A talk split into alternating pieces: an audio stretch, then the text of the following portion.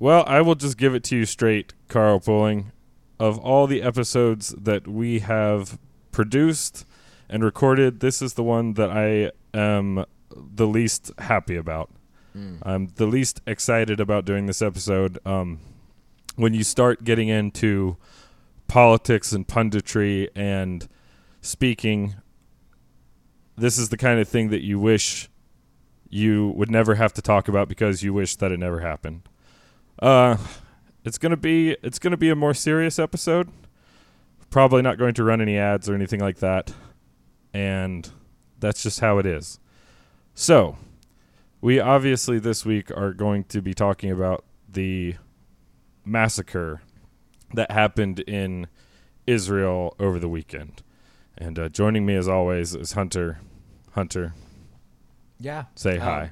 Hey, I mean, you know, when I think back on the show, um, the time that we've been doing it, and I think about some of the episodes that we had to do that I think were like some of the more difficult shows to do. Uh, January 6th, you know, is one of the shows I think comes to the top of that list. That was a pretty um, difficult show for us to do, and it was a time when a lot of things in the country were going very strange and very weird.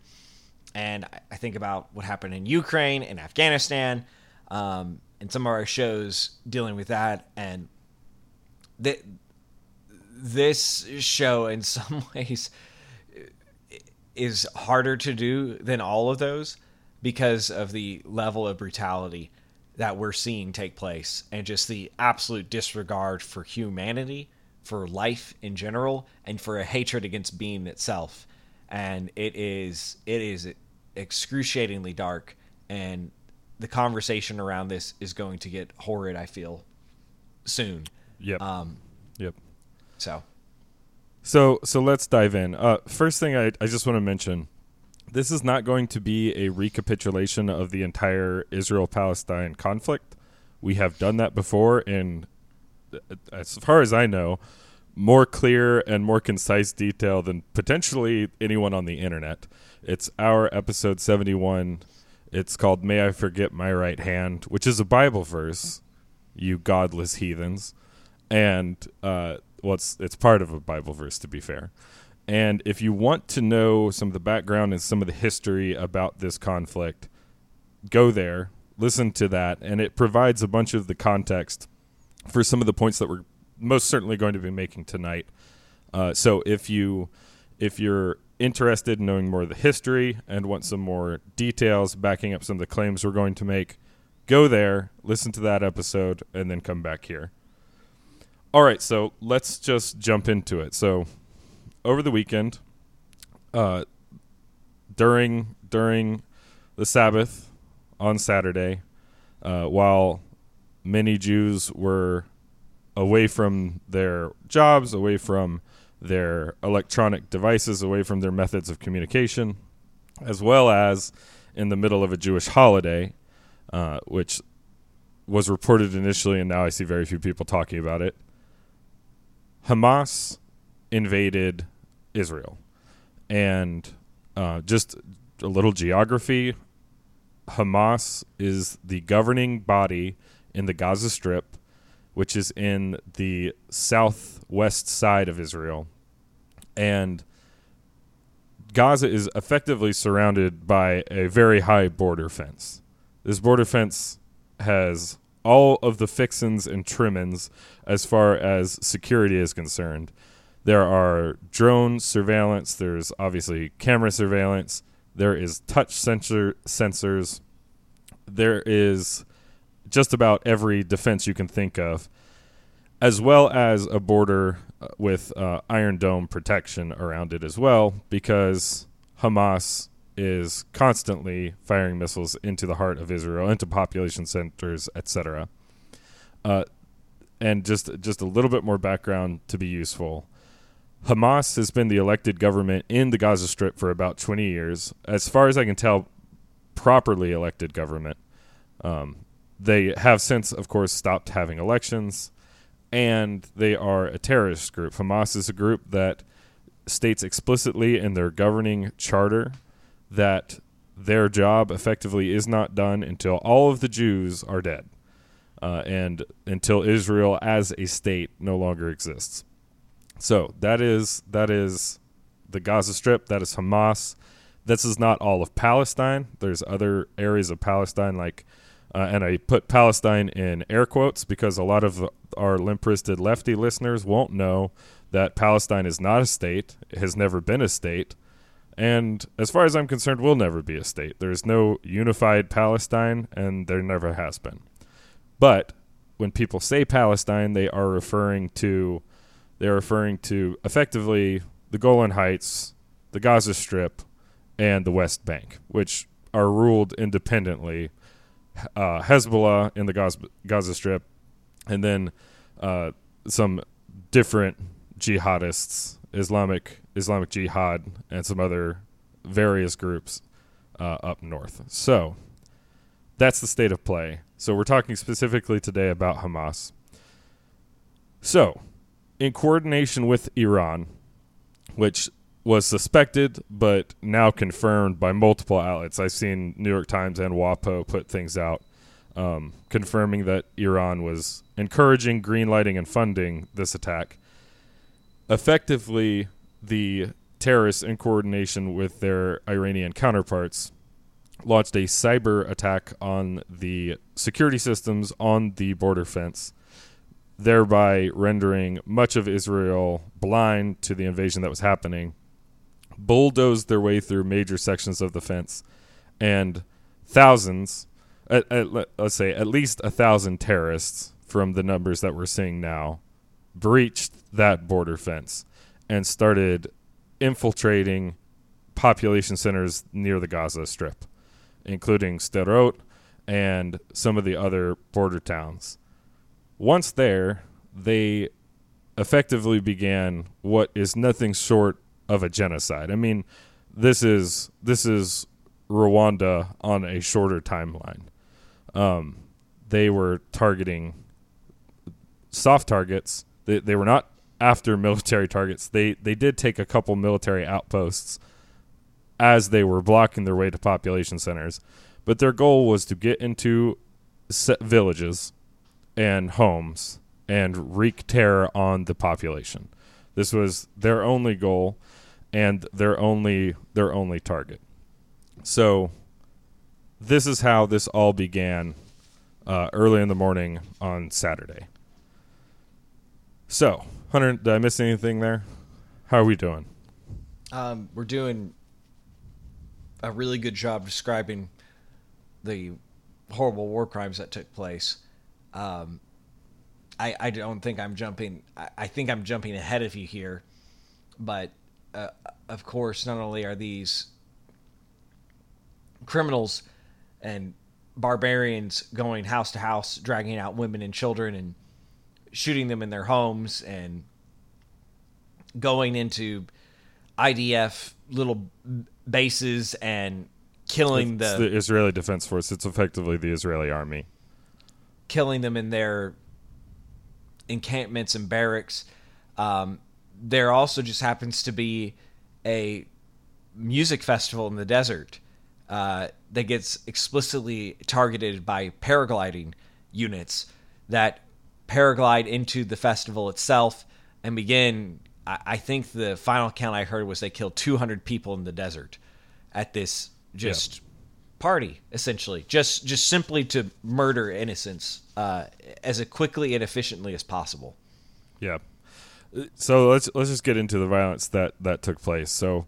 Um, there was there was two towns, Sderot being one of them. I can't remember the other one off the top of my head. We're we're also just going raw into this gang. There's no notes uh, or anything like that. We're just going to um, we, we've been following the issue. We're just going to go from the top of the dome here, and from the heart, uh, which the heart is darker than it normally is. We'll see how long that staves off, but regardless. Uh, the, some of the first videos that came out, truly horrifying videos. People just taking videos at this music festival, dancing, listening to music, uh, imbibing large quantities of alcohol, as is wont in a music festival, even in the Middle East, I uh, suppose. And you can see in the background of these videos taken by concert goers these paragliding troops coming in to the festival. Uh, once there, they effectively opened fire. Um, there's a there's video of a mass of what looks to be several hundred of these concert goers running, you know, just on their foot through the desert, trying to evade these terrorists who were indiscriminately killing everybody in sight. Many of them didn't make it. There's there's myriad videos of several of these individuals being abducted, taken back in jeeps and motorcycles, and being transported back into Gaza. Um, and let's not make any bones about it. They're being taken back into Gaza to be raped, tortured, and then eventually beheaded on video to try and break the spirit of the Israeli people. Because Hamas is uh, the most vile collection of subhumans on the entire planet. Uh, there's there's videos uh, that if you have a strong stomach you can seek out uh, of them transporting these prisoners back to back to Gaza. In one video, you can see a young lady profusely bleeding from her genital region through her pants um, as she's been gang raped and is being transported back to the Gaza Strip.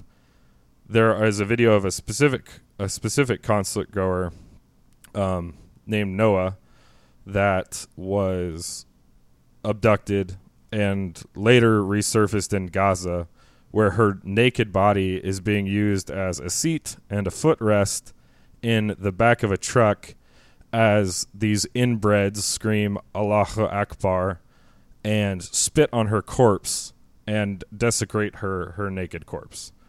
Um, there's videos of elderly being taken, and there's there's it's just it's just the worst. And honestly, that's not even the worst part of it. So that's what happened roughly at the concert.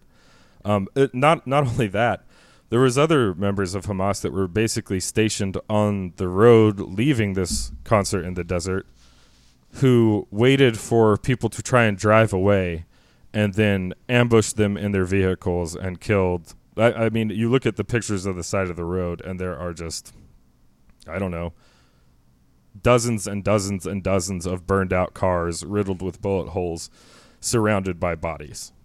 So that was one of the first places that was breached and attacked. Any, anything to add, Hunter, to that timeline before we move into some things that happened in the villages? Um,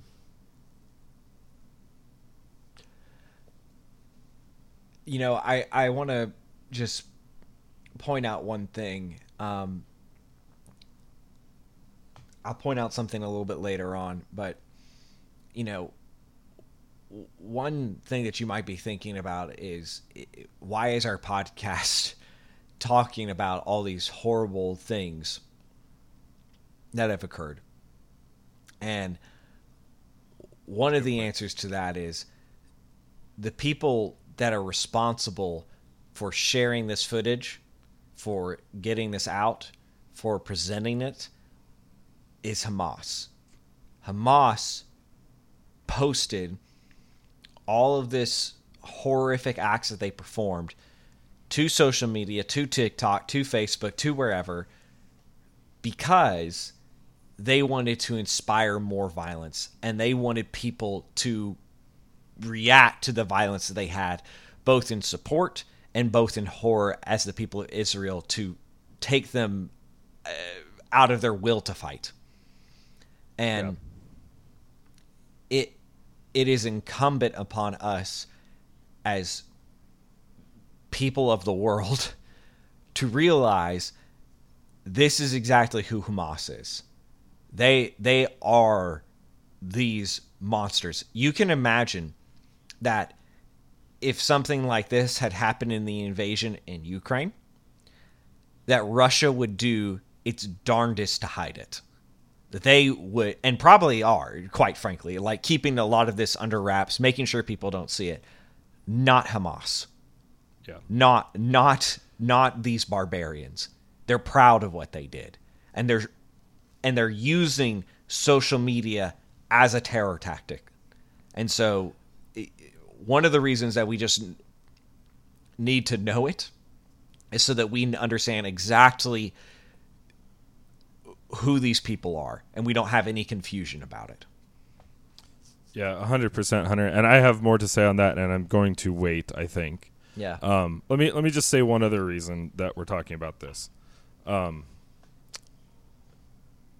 you you cannot fight the enemy that you don't know, mm-hmm. and I don't mean fighting with weapons of war necessarily, but there is an ideological battle that goes alongside this battle, and many many many people who live very comfortable lives and are well removed from this violence are telling lies about this violence because they see the Palestinians as fellow travelers in this idealistic, mid-wit, insane game of oppression and oppressor narratives. So they are making they are making hay um, while while the sun refuses to shine in this instance. And so we're not going to make any bones about what is happening. It's um this isn't for chil- this episode obviously isn't for children. However, you have to look this directly in the face and deal with the reality of it because there are people in your neighborhood in your sphere that are going to uh, that are going to act as apologists for this and in no uncertain terms this is this is genocidal and horrific. It violates almost every international code that governs warfare. It is barbaric and the the point is torture and pain. And uh, we're not we we are going to talk more about the specific narratives that must be countered but to counter them effectively i think you have to look at the actual facts on the ground of what is happening. So so let's keep doing that for another couple minutes. Um so then these uh subhumans uh, and you know what? May god forgive them because i will not. Um, these are not human beings. Not to me. I, and you know, uh, I, I they- hope God I, I hope God is um I hope he forgives them. He's bigger than I am, but um I I can't look at them and see human beings. Period. And if you want to get on Twitter and talk about how that's me dehumanizing them, uh, I have to disagree because the people who are dehumanizing these shit stains are the shit stains themselves. If you don't want to be dehumanized, then don't act like an animal, or, or really worse than an animal would act. How about that?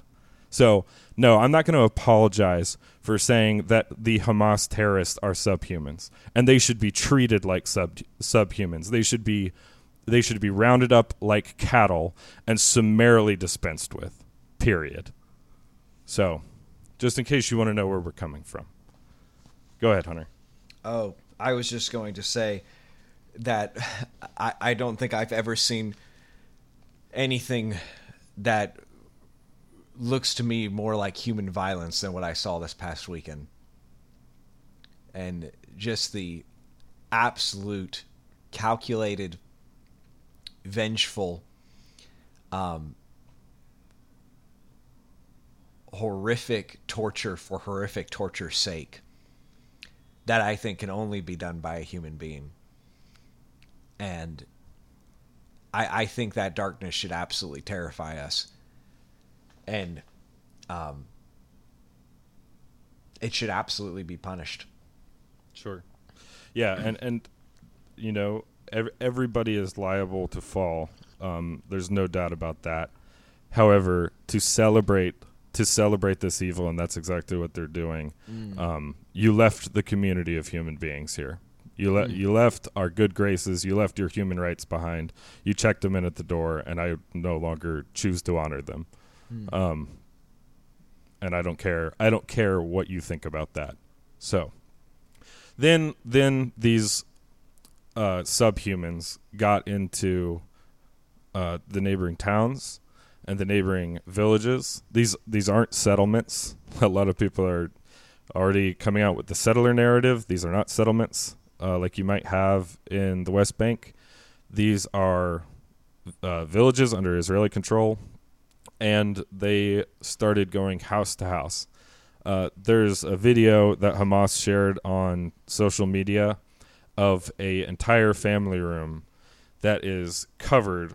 The entire floor is covered in bodies because they were rounding up everybody in the house, putting them in one room, and shooting them. And then, by the way, filming them pumping round after round after round into the dead corpses and the dying corpses of these these um, children and women in in Sderot. So they went house to house looking for Jews to kill, and when they couldn't find them, they started lighting the houses on fire to smoke these individuals out so that they could kill them in the streets. Um, and they did this all over, all over the Israeli territory near the Gaza Strip um, before running back, scurrying back to their rat holes to celebrate with their inbred sisters. So that is that is effectively their strategy here. Um, at the moment, the death the death toll basically just broke 1,000. Obviously, those numbers are going to increase. Simultaneous to all this, they have been launching rockets, etc., from the Gaza Strip. Iron Dome is near depletion. You know, Iron Iron Dome is a rocket interception system that uses its own rockets to intercept incoming rockets and as well as more conventional bullets. Um, those systems require ammunition, and they're becoming exhausted because of the sheer amount of rockets that are being fired into population centers, um, even as far as Tel Aviv in Israel. So that is the score. Uh, I'm just going to tell you uh, about a couple more of the videos that these dog screwing subhumans posted themselves on to their social media. Uh, there are videos of them throwing grenades into bunkers and watching people try and escape while they stand by the door and shoot them. Um, there are videos of them taking the bodies of injured but living Israeli Defense Force fighters, IDF fighters, and carving them up with knives and standing on their faces and throwing them into into the street to be kicked and spat upon before they die.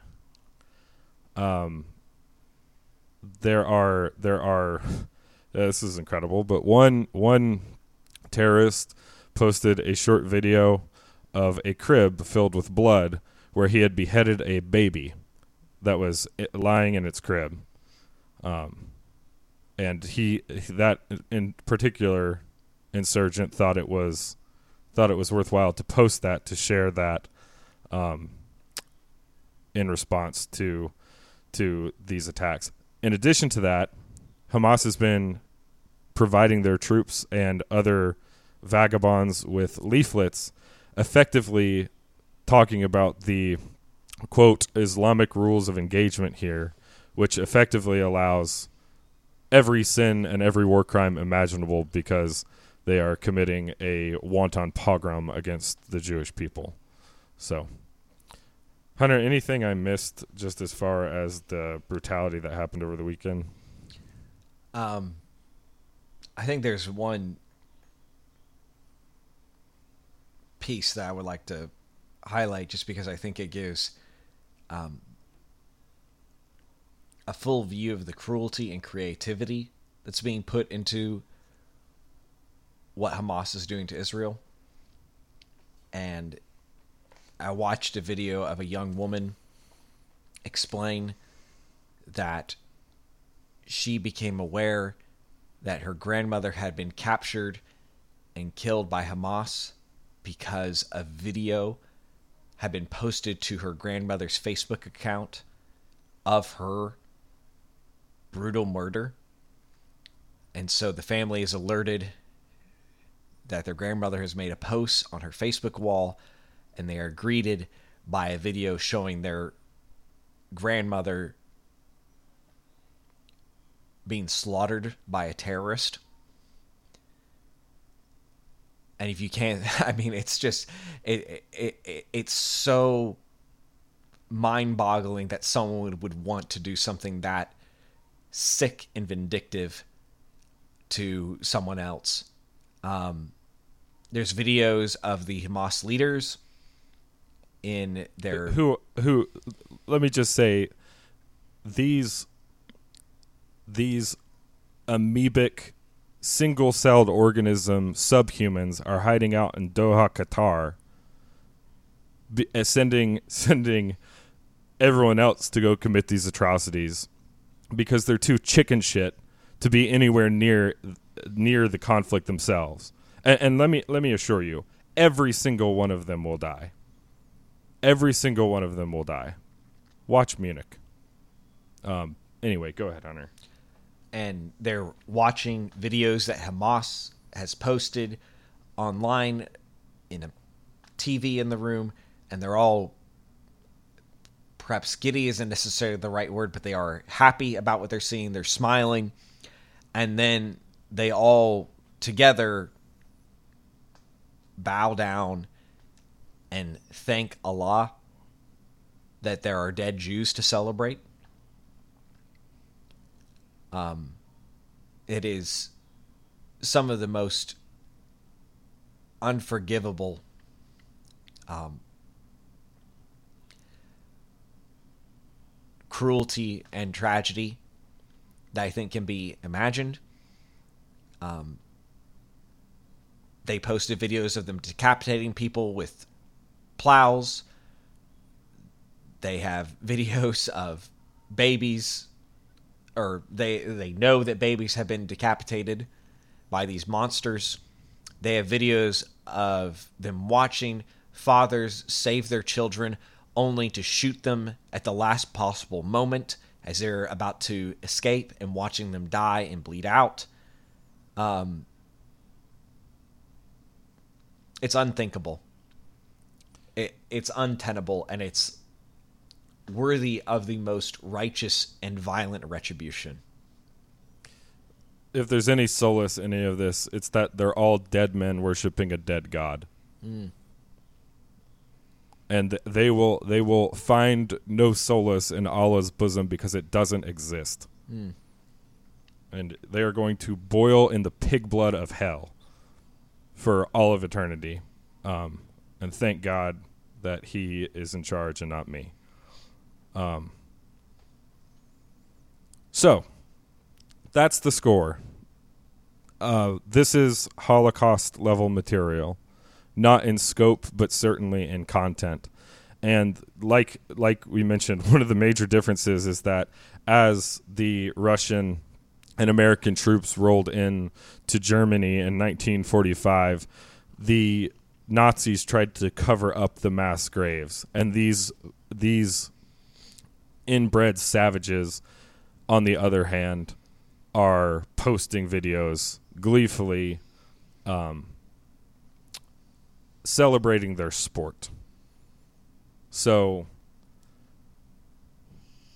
Uh, I'll and just one say- thing that just has to be said is that the, it's not just located located in Hamas or other Islamic countries. It's in Sydney, Australia. It's mm-hmm. in Berlin. It's in London. It's in Quebec. Let's talk about Toronto. Sydney, Australia, for a second, because the Jews. I, I just want yeah the, they're not chanting liberate Palestine. They're they're chanting it, uh, outside the Sydney Opera House last night, um, which I don't know how that works as a time zone when you're as upside down as the Australian people are, but they're they're shouting gas the Jews. This is not about a internecine conflict. This is not about apartheid. This is not about liberation. This is about genocide. And I, I don't care if you don't like it or if it's unpopular. And I know plenty of Muslims that I like quite well. But there is a there is a string. There there is a strain of Islam and Islamic leaders in Islamic states that derive this message from the Quran and extol its value to its adherents. And uh, it would be real great right now if you're an American Muslim to vocally, loudly, publicly, and unequivocally distance yourself from this behavior. If this mm-hmm. isn't true Islam, now is the time for you to speak about it. Hunter and I have talked about this many times on the show. This principle that if you do not defend your symbols when they are used for acts of great evil, you lose your access to them. So, right, wrong, or indifferent, maybe you feel that you shouldn't have to defend this behavior. I am telling you practically and tactically. And so there can be no doubt. Now is the time for Muslims to condemn this and to distance Islam from this, if that's what you actually believe. And I have every reason to think it is what you actually believe. Speak up. And if you don't, I've got questions because this should be the easiest damned thing to condemn in the entire world. It should be the easiest thing to condemn in the entire world. So if you are unwilling to, I have serious questions about you and potentially who your friends are. Mm. So, free advice. Free advice for any Islamic listeners to the show. And, and, like I said, many of my friends and good people, from what I can tell, um, don't, do not miss this opportunity. So, okay. Um, now, now where do we sit? Well, um, Israel has started its strike back, and it's going to be a brutal one. The videos that the IDF is releasing of them leveling entire blocks of cities in Gaza uh, are, let's say, a show of force that the um, the animal screwing cavemen in the Gaza Strip are not going to soon be able to answer. They are outmatched and outgunned. And like Netanyahu said yesterday, uh, they are at war. This is not an operation. This is not an incursion. They have declared all out war on Gaza as they should have. Uh, in the meantime, there are varying estimates, but I would say at least 150 uh, hostages, POWs, that Hamas is has retained in Gaza, and they are calling on the IDF to prevent these attacks, uh, to to call off these strikes. Otherwise, they are going to start executing the hostages.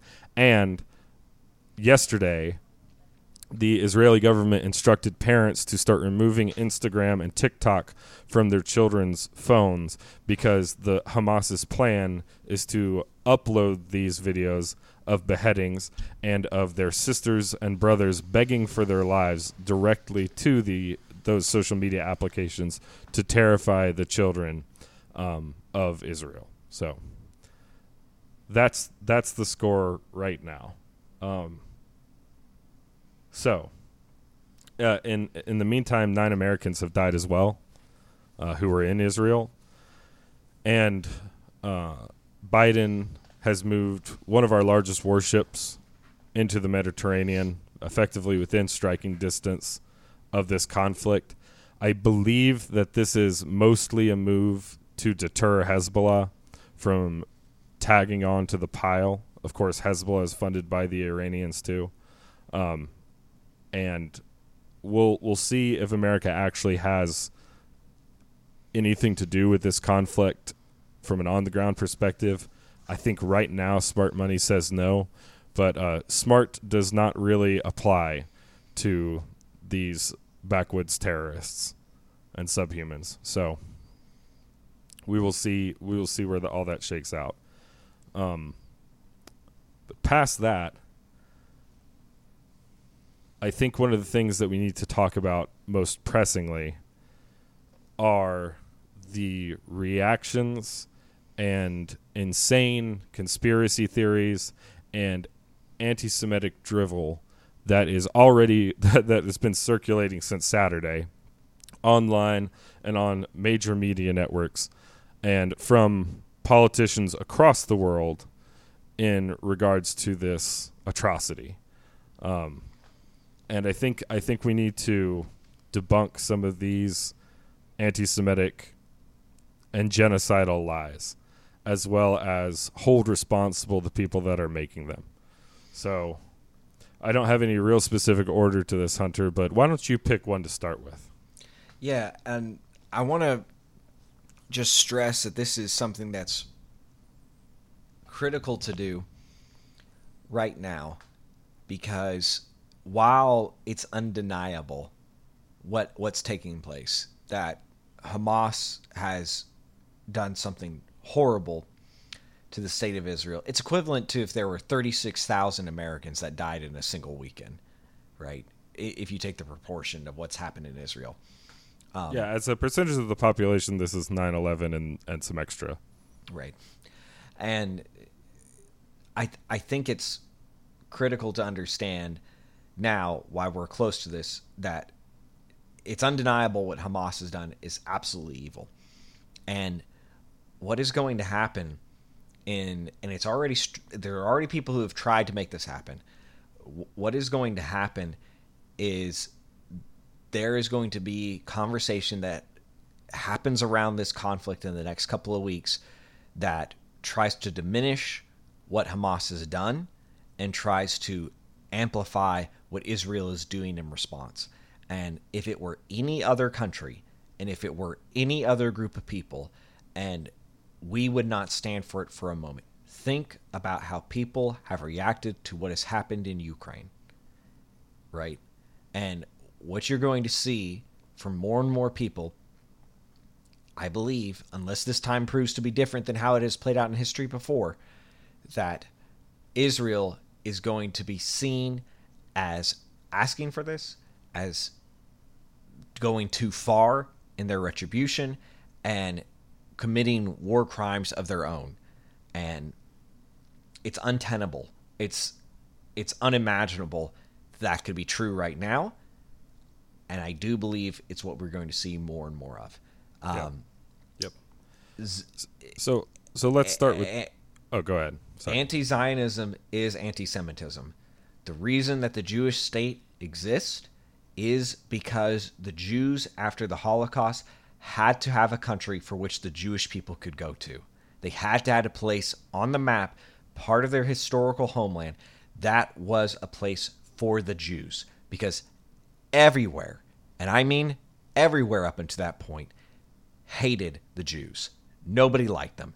Everybody committed pogroms against them. There were blood libels in Europe over them. There were the horrible things that the um, Middle Eastern world was doing to them. And the state of Israel is to say this group of people who has been just destroyed by society deserves a nation state that protects them too. And for anyone who tells you differently, they're lying to you either from incompetence or from deception. Yep. Uh, and uh, and we'll say this too. Uh, Hamas thinks that you Americans are suckers. Mm, mm-hmm. They, they no no are, no they know you are. Yeah, fair enough. They know, they know you, you, are. are. Mm-hmm. They they know how to how to capitalize on the insane woke mongering nonsense. They are going they have in the past and they are going to again hijack the western decadent insanity that is power politics and this postmodern gambit where only the world is only viewable through the lenses of power and therefore oppressor and oppressed they are going to lie about the conditions on the ground in the Middle East, and they are going to point to their own incompetence because they are they are frankly too retarded and too consumed by violence to make effective infrastructure and and economy in their own state. They're going to claim that is the fault of Israel and then say, "Look how we're being oppressed." And you you imbecilic, useful idiots are going to lap it up in the American media, at American institutions, and uh, let's be honest, in the oppression obsessed left. It's been happening for years and it's not going to stop now. And they are playing you like a damned fiddle because that's about all you're used to, or useful for, I should say. They know how to hijack this narrative, and it's exactly what they're going to do. Um, and they know that these ignorant, self-obsessed shills in America are going to are going to reinforce their narrative. Um, so we need we need to, and you need to, and there's a reason. The reason that we're doing this part of the show is because you need to be equipped to deal with these rape and terror and Nazi apologists and confront them on their bullshit when you encounter it. So, let's dive in. Here's the first one. Hunter, can you do me a favor? Do you have a web browser open? I can make that happen. Can you just t- read the dictionary definition of the word apartheid to everybody so we can stop being so damn stupid for one minute? Yep. Uh, an official policy of racial segregation formerly practiced in the Republic of South Africa involving political, legal, and economic discrimination against non whites. Okay. So the definition is expanded slightly. But the the relevant piece here is racial segregation. So, people say Israel is an apartheid state. Interesting. Because 20% of the current members of Knesset, which is Israel's government, are Arabs. A large plurality of the population of Israel is Arabic. Now, Hunter, let me ask you how many Jews live in quote unquote Palestine? Mm. The answer is, is 150, Zero. and they're all hostages. Yeah, exactly. Exactly. No Jews live in Palestine. There are giant signs as you leave the Israeli controlled areas of Israel and head into the Palestinian controlled areas saying, Please turn back if you are Jewish. We cannot protect you. So people are going to claim that Israel is an apartheid state when it is precisely the opposite. The only the only areas in Israel that engage in apartheid are those that are under Palestinian control. Period. It's it's inarguable actually. Cuz you can actually look up the members of Knesset right now with your expensive American computer and your your fancy liberal Googling skills. You can look it up yourself. So, as long as we don't change the definition of the word apartheid, then the Palestinians are the only apartheid state there in Israel currently. To argue otherwise requires that you are either chemically and, and genetically retarded or you're a rape, beheading, terrorist apologist, period. So you choose. Do you love rape and Nazis? Or are you chemically retarded? Because I, I, I give you no other options. Anything to add to that that little um, anti-Semitic trope, Hunter? I, I think the only thing there that's um, we're saying is I think what a lot of people do with that is they say apartheid can only be committed by those in power, similar to racism, and it's absolutely not true. Um, and if any culture on earth can prove this point, it is Hamas. Uh, uh, sure. well, here's the thing: no Jew has set foot willingly into hum, uh, into the Gaza Strip in the past twenty years. Because they would be killed summarily mm. by a pack of rabid dogs. that parade around as people, but they are not.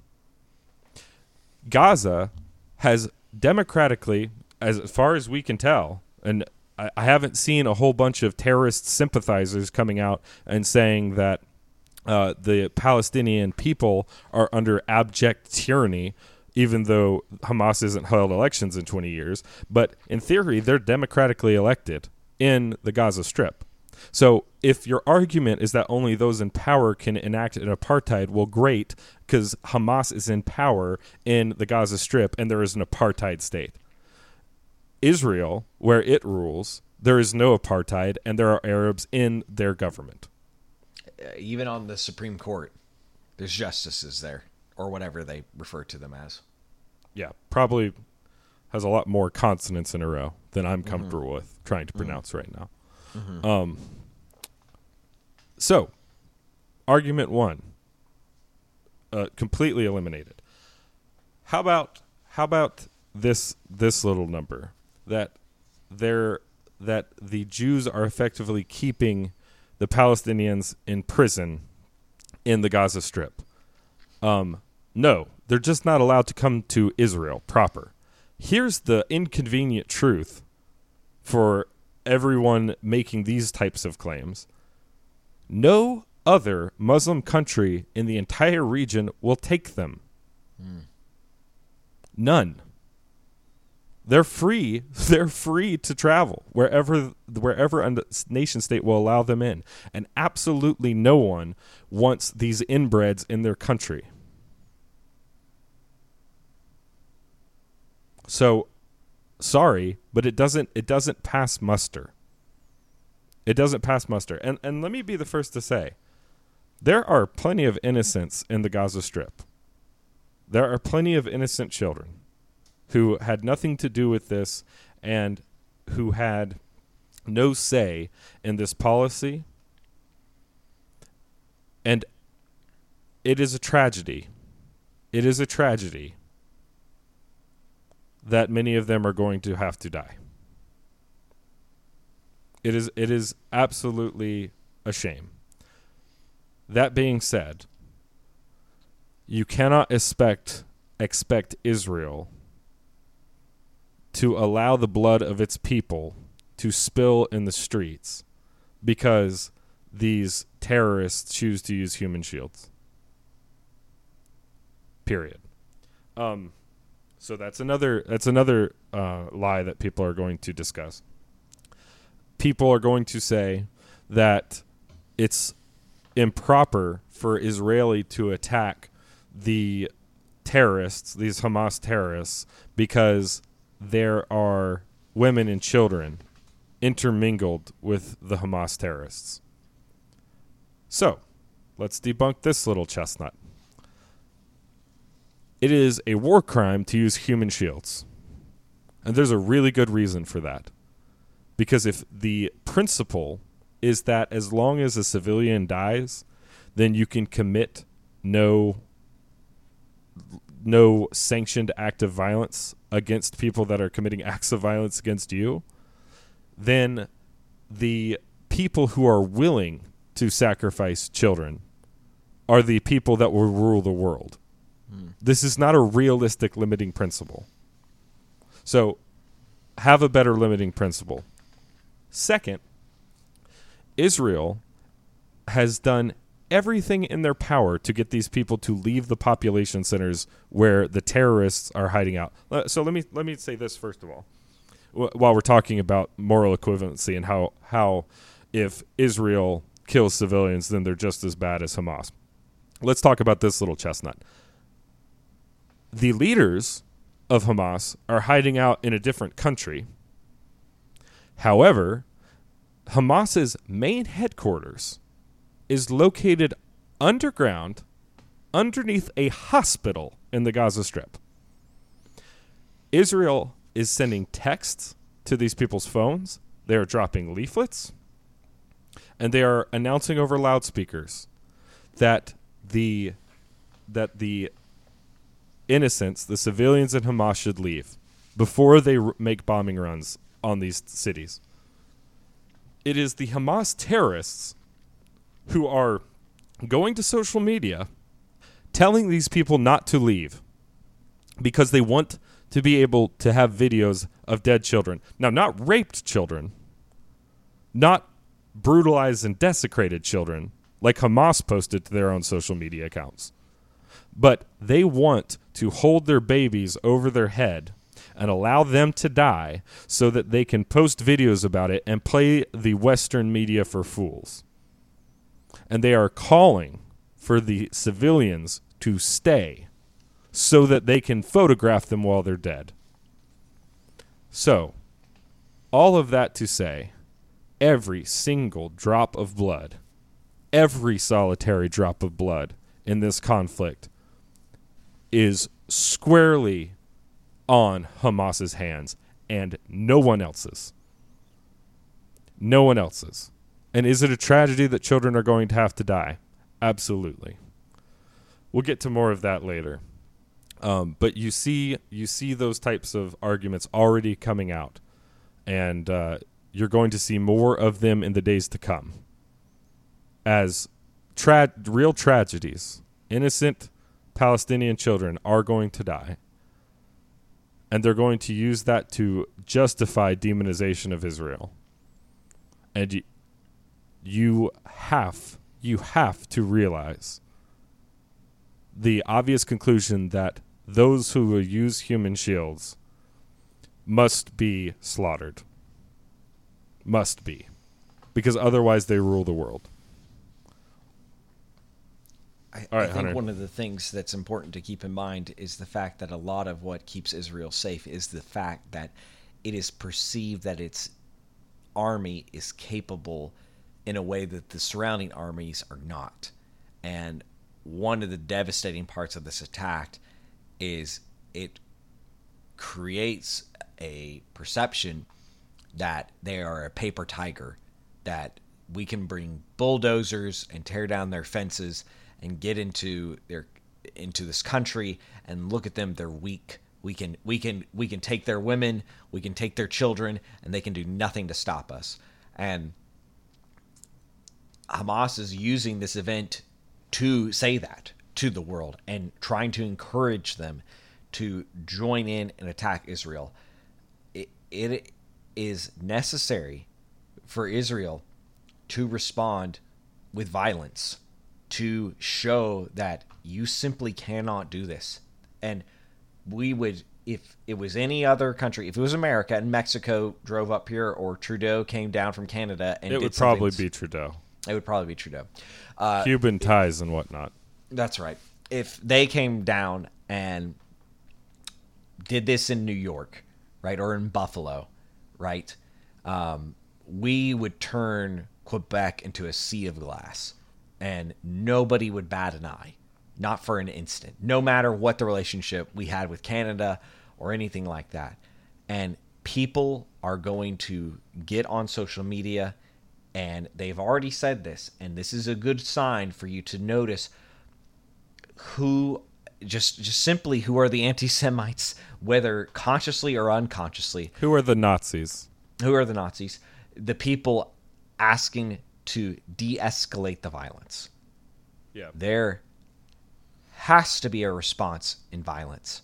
It is one of the horrible things of our world that when people act like this, there is nothing left to do but respond to them in violence. And, and And to- America used to know this. We used to not have a problem with this. Um, there's two little friendly reminders we left on Japan's doorstep to let them know that attacks against a sovereign country were going to be met in kind. And do you, and as horrible as that was, and as many innocents uh, died as there were, look at the relationship between America and Japan today. There is a reality of peace through strength. And you simply cannot allow, you simply cannot allow people that would take the lives of innocents to go unpunished. And like I said, we're gonna we're gonna touch on this at the end, I'm sure, but uh, you cannot protect people from the sins of their father. It's impossible. It's impossible if peace is your actual goal. So Yeah, so let's talk about people calling for peace, Hunter. I think that that's a useful line to pursue. Um, here's a name that I know everyone knew was going to come up in this episode. Terrorist apologist Ilhan Omar comes out on Twitter and starts off her tweet pretty strong, but immediately calls for de escalation of violence from both sides before Israel had done any retaliating. Um, no. No, Rashida Tlaib, or well, Tlaib did the same thing, but Ilhan Omar, Rashida Tlaib, uh, the squad in general, the answer is no. You do not wish for a de escalation of violence because that would only be a short term solution. These people are not going to stop. What you want is to shame Israel and empower the West to shame Israel into not retaliating. This call for a unilateral peace is anti Semitic. And you are carrying water for the actual 21st century Nazis when you say ignorant stuff like that. If you don't want to buy this argument, you need to understand that Ilhan Omar wanted to remind people that the citizens of Gaza didn't have an iron dome to protect them. Why in the world does Israel have an iron dome? Right? And more importantly, why in the world, if you're going to shoot rockets specifically, intelligently, and in a coordinated fashion to overwhelm the Iron Dome and make sure that soft targets are hit, right? Do you think that is relevant? Yeah. Well, and it just shows a fundamental misunderstanding too, because the Iron Dome isn't made to combat surgical bombs being dropped by the Israeli Air Force. The Iron Dome is made to stop indiscriminate rocket attacks from landing on population centers. So exactly. guess what? Gaza doesn't need one because right. Israel has never has never indiscriminately fired rockets into population centers yet. Yet. They might start now they might start now, but it's actually it's actually the Palestinian fathers and the Hamas terrorists that want these children to die.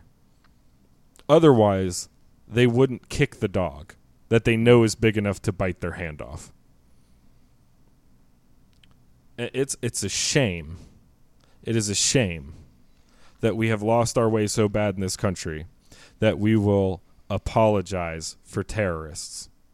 It is it is a it is a crying shame. Ilhan Omar and Rashida Tlaib and the other adjunct members of the squad, you are a disgrace. You are Nazi sympathizers, and I mean that in every sense of the word. Because if you are if you are protecting these people who have committed atrocities in league with the Holocaust, then I don't have any other way to describe you. And I'm not the first one that go- loves to go, you're just like Hitler. But you know what? When you're raping Jews and stacking their bodies like plywood in the street and firing round after round and after round into the corpses of babies that have already been slaughtered, yeah, I think we met the target there. I don't think I'm exaggerating very much.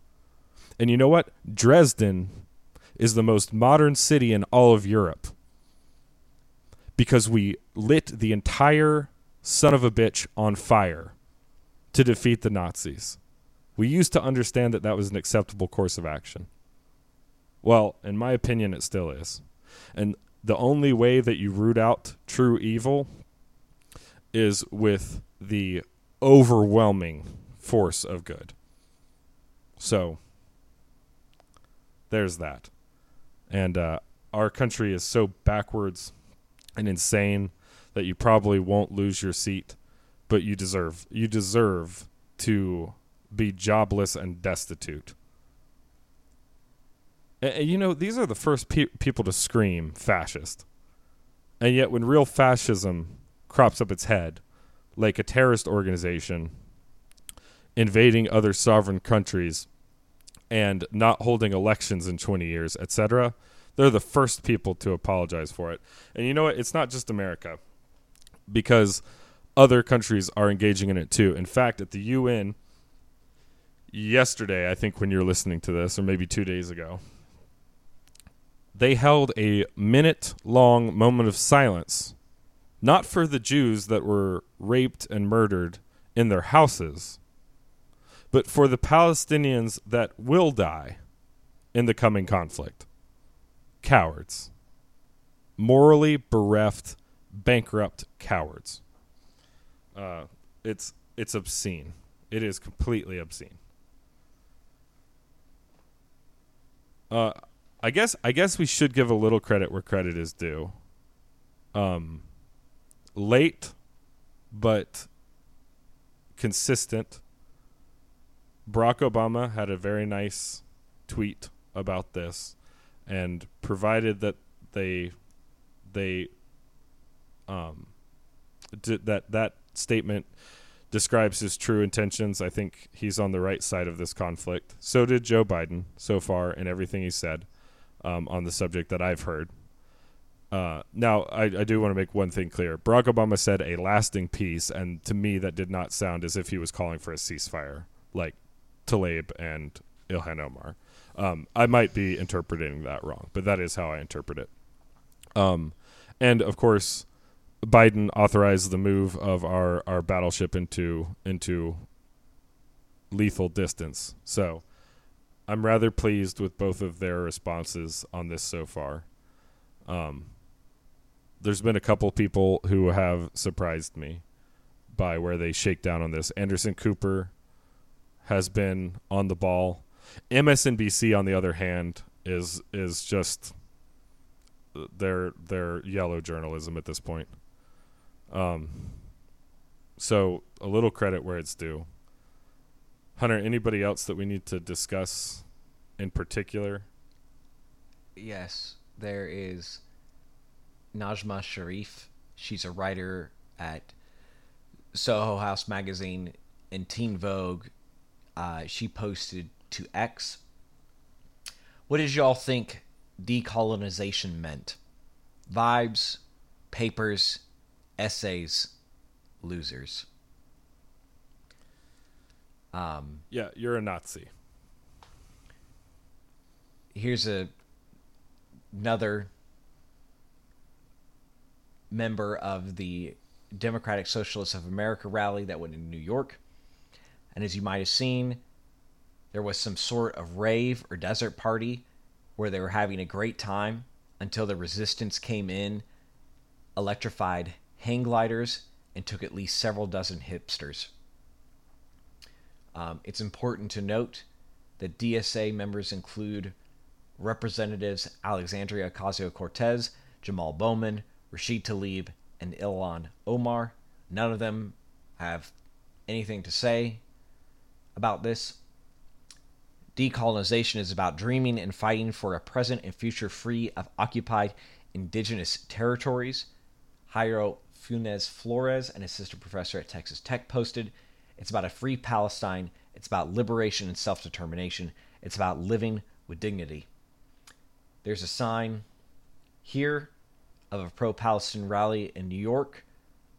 A individual is holding up a sign with Palestinian colors that says "By any means necessary." By any means necessary. A, a great. okay, let's let's be clear. I think the Gaza Strip should be turned into one perfectly smooth sheet of glass. That's what should happen next. Hmm. And if Hezbollah and Iran have a problem with it, let them come. Let them come. But, but, I would never say by any means. No, not by any means. Not by raping young women and posting it to social media. Not by parading the naked and broken bodies of young Israeli women in the back of your crap tier pickup trucks because it's all your backwoods inbred economy can afford. Because you spend every single solitary dollar on rockets to fire at civilians in Israel instead of taking care of your own people. No, not by those means. Not by beheading grandmothers on social media. No, not by those means. So so let's just be very clear. That is what this individual is talking about because it is what is happening right now. And you don't have to be a conspiracy theorist. You can just check the receipts. So when that person says any means necessary, they are justifying this action. Let me say that if you justify this type of behavior, even from your friends or from your political your political fellow travelers, then you aren't on the side of justice. You're not fighting for peace. You are a coward and a terrorist and a terrorist sympathizer. And how listen, you can say what you want in this country and I've been very clear on this for a long time. I'd rather have the Nazis talk and tell us who they are rather than not speak. So Jamal Bowman and Rashida Tlaib and AOC and Ilhan Omar can say as much dumb shit as they want to say. And guess what? So can I. So if that's the type of things that you want to say, then I get to say that you are a vile Nazi who is carrying water for those celebrating the rape of babies in Israel. Shame on you. Shame on you. And if and this country has laws that protect us and I I thank God as often as I think of them for those laws. But if justice were to be served, you would be in their place. That's what real justice would look like. So is... let's let's go to the colonization thing too, Hunter, because you mentioned colonization as well. I just want to point out that Israel has fought m- many many wars against and, and engaged in many skirmishes in uh, in Palestine. One of the most recent large scale conflicts was the Yom Kippur War in 1973, and in that war they gave a ton of land back to the Palestinians that they didn't have to because they waffle stomped the camel riding army of these Neanderthals. So this colonization argument that their land is being stolen, it's exactly the opposite. It's exact they've won conflicts and gifted more territory back to the Palestinians than they had to begin with. In on at least 3 of three occasions that I can recall off the top of my head. So, no, the colonization argument is an anti Semitic lie. And the facts, the easily Googleable facts, defy that argument on its face. And here's one more for you. Because one side of this crisis has some humanitarian bone in their body, Israel has been providing free electricity and water to the Gaza Strip for the past 25 years. So I, I, I don't know about you, Hunter. Do you have free water and electricity? I don't. It's a pretty interesting way to colonize. Mm. Pretty interesting way to colonize. It's it is just a lie. It is just a lie. So there. I think I think Claire Claire Lehmann Lehmann uh, puts this really well. She's the author associated with Quillette, the editor over there. Um, she writes this, and I think it just puts a lot of this into a really, really excellent focus. For the past decade, I've been told that jokes, words, and scholarly debates need to be suppressed because they may cause harm to vulnerable minorities. Yet, when a global minority is butchered, tortured, and maimed, those who suppress words shrug as if war crimes are no big deal. And I think we see that playing out before our eyes, and it's shocking. And I think we're going to see more and more of that take place as this crisis continues because it dealing explicitly with the Jewish people. Yep. And you have to be prepared. You have to be ready to combat these arguments. There may come a time in the near future where the statements from our our president and from our government flip. Because as the videos come out, that will surely come out um, of of the aftermath of Israeli strikes in Gaza. There are people that are going to loudly scream the moral equivalency argument, which is a Nazi sympathizer argument, as far as I'm concerned. And you are going to you are going to watch the current administration squirm under the pressure of that. Let us pray that they do not break. Um, it would be it would be a deep, dark, black mark on the American soul if they were to renegotiate their current stated positions around Israel. It would be a buying back of our defeat of the Nazis in World War II if we were to change our position on Israel right now. It would it would invalidate much of the good that this country has done the world over. And so when you hear representatives and congresspeople and senators, etc., in the federal government or in your state government start to squirm under the pressure of these lies, we must do our best to bolster them and also threaten their jobs if they choose to cave. Uh, there is no other option. Uh, the the soul of the world is in court surrounding these events, and it is up to us to be informed and definitive so that we can protect that soul. So, yeah. Hunter, are there any other lies or conspiracy? Oh, it, I'll just tell you one conspiracy theory that was been making the rounds online that is just so laughable, it's insane. There's been this weird conspiracy theory bent group that is saying that Israel allowed this attack as an excuse to level Gaza. And I just want to remind you, they owned Gaza and they could own it again overnight. They gave it back willingly in the Yom Kippur or shortly after the Yom Kippur War.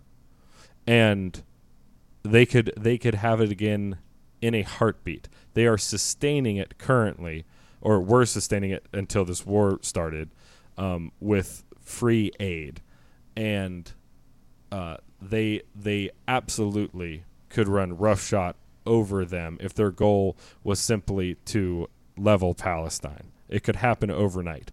Uh, so saying that they disabled their own defenses for for one, it's just logically an insane argument to say that they disabled their own defenses knowing that these animals would attack. That doesn't remove the moral culpability from the attacking animals. Duh. But it's that is just one of the most bizarre lines of argumentation I've seen. Um, and they could have achieved this same this same outcome with with no innocent lives lost. So yeah, check check that conspiracy theory in at the door. It's absolutely baseless and wild. Um, I like to read this one little story from the Free Press posted when they went to the pro-Palestinian rally in New York, just because I think it, it's such a powerful anecdote of the nonsense that's going to be around in our culture surrounding this eh, that is already present and is going to get worse. Jet Adams, a 72 year old black woman from New York, told the Free Press she came to the protests because the media coverage of the violence in Israel had been giving her a headache. But coming to the protests energized her, she said. You can't repeatedly kick people in their face and expect them to take it lying down. She said of the Palestinians in the Gaza Strip which is controlled by Hamas. Anyone, after a certain period with an ounce of self respect, is going to do something to push back. People are not just going to lay down and allow themselves to be murdered. This is not her quote. Since fighting began Saturday, 687 are dead in the Gaza Strip, 140 of whom are children. When it was suggested to her that there are a lot of different perspectives, she flashed a look and said, I don't want to hear it from a different perspective, she replied bluntly. It's a shame. It's a shame that they're breathing my air. It is a shame. Um, look. Now, now is the time to be steadfast. It's the time to be morally accurate. It's the time to speak strongly and to be unafraid of the consequences of speaking the truth with authority and tact and utility and aggression. That's why we're doing the show. That's what I'm encouraging you all to do. Um, of course, pray for the families in Israel. Pray for the people of Israel. And this this utterly destructive, senseless, rabid inhumane violence that has been single handedly and unilaterally perpetrated against them. Simultaneously, pray for the innocents in Palestine. Uh, there are innocents there, and the the death of children is a tragedy without regard to what side of the conflict they are on. Um, I I posted something to to Twitter yesterday, but then I think Jeremy Boring, as is often his way, said it a little bit better than I do. I'm going to read that now. Uh, this is this is Jeremy. Innocent women and children being blown apart in Gaza is no less terrible than was innocent women and children being massacred in Israel. That does not make the actions of Israel and the actions of Hamas morally equal. It just makes reality a tragic place. In an ideal world, Israel would be able to protect its citizens and destroy Hamas with no loss of civilian life. But in an ideal world, Hamas would not need to be destroyed. The ideal world does not exist, only the tragic one. And so the tragedy of this war is only just beginning. When we weep for Israel, as we should, we should weep for the daughters of Gaza too. But we should not confuse our sorrow for the innocent with mercy for Hamas, who authored this tragic affair and on whom the moral culpability lies. Neither should Israel spare them their destruction. Only let it be as swift and precise as it is sure. And may God show mercy to those of us who live in this tragic world. Uh, well said. And this is the final point that I want to I want to bring up because I think there is moral confusion, even among even among people I would consider my my um, ideological fellow travelers and counterparts. So let me just make it very clear. Many, many innocents in Gaza will die. And that is a tragedy, but it is also the only realistic way to deal with this this threat. There are going to be innocents that will lose their lives. That is that is a reality of war with a great inhuman evil that will use innocence as shields, that chooses to use innocence as shields. So there are going to be those, even those on the right, who claim that the moral thing to do is to avoid civilian death at all costs. This is a moral miscalculation of the highest order in Gaza right now, there are shows targeting five year old children, animated shows for children, that explain to them the legitimacy and necessity of killing Jews. That's horrible that these children are being radicalized and indoctrinated at a young age. It's not their fault that they're being radicalized and indoctrinated at a young age, but they're being baptized in the evil and hatred of their fathers. What do you do about a problem like that? What can be done about a problem like that? unfortunately, unfortunately, the checks for many innocents are written by the guilty. That does not mean that they can't they should not be cashed. Because allowing evil to flourish is a higher price to pay than the impossible task of saving every innocent. It simply will not happen. And so, in the moral calculation of the conflict that is about to happen, Israeli bullets and Israeli bombs are going to kill Palestinian children. And that blood is only on Palestine's hands, is only on Hamas's hands. You cannot, it's not that you can't save everyone. You cannot protect everyone from the sins of their father. Hmm. And that's the tragic reality of this situation. And so yes. If I if if this pans out the way that I think it should, the Gaza Strip should be no more. It should be no more. But make no mistake. Make no mistake that evil forces the hands of the good. And what we must do now, as we used to, the way we defeated the Nazis the first time, is to have moral clarity and not allow Satan to hide behind his children. It is impossible to protect everyone and everything that is innocent but it is Israel's responsibility now to ensure that Hamas is eradicated to the ends of the earth. And that what whatever cost that comes with an innocent life should be absolutely minimized, but it cannot be eradicated. So I think that's all I have to say about this conflict. Hunter, do you have anything else to add? Pray for Israel.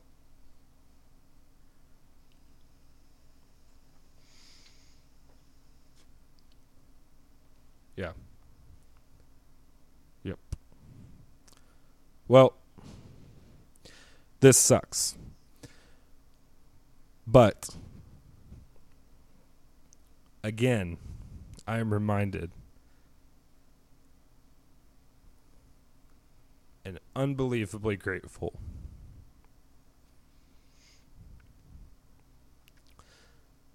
because there are so many that today or in the days to come will wake up without their loved ones. And how good has God been to me and to us that we don't have to experience this violence on a daily basis and that this is happening in a far part of the world that doesn't touch our shores. So, I think that's the call. How do you respond to this situation? Pray for the innocents that are dying. Pray for Israel and and ensure ensure that you act with more gratitude tomorrow than you did today. Mm. All right. I guess that's it for us. We'll be back next week um, with hopefully a a brighter and happier world. Although seems like a long shot, but we appreciate you guys. Thanks for listening, and uh, and don't don't be fooled. Do the right thing, and be grateful. Okay, we'll see you.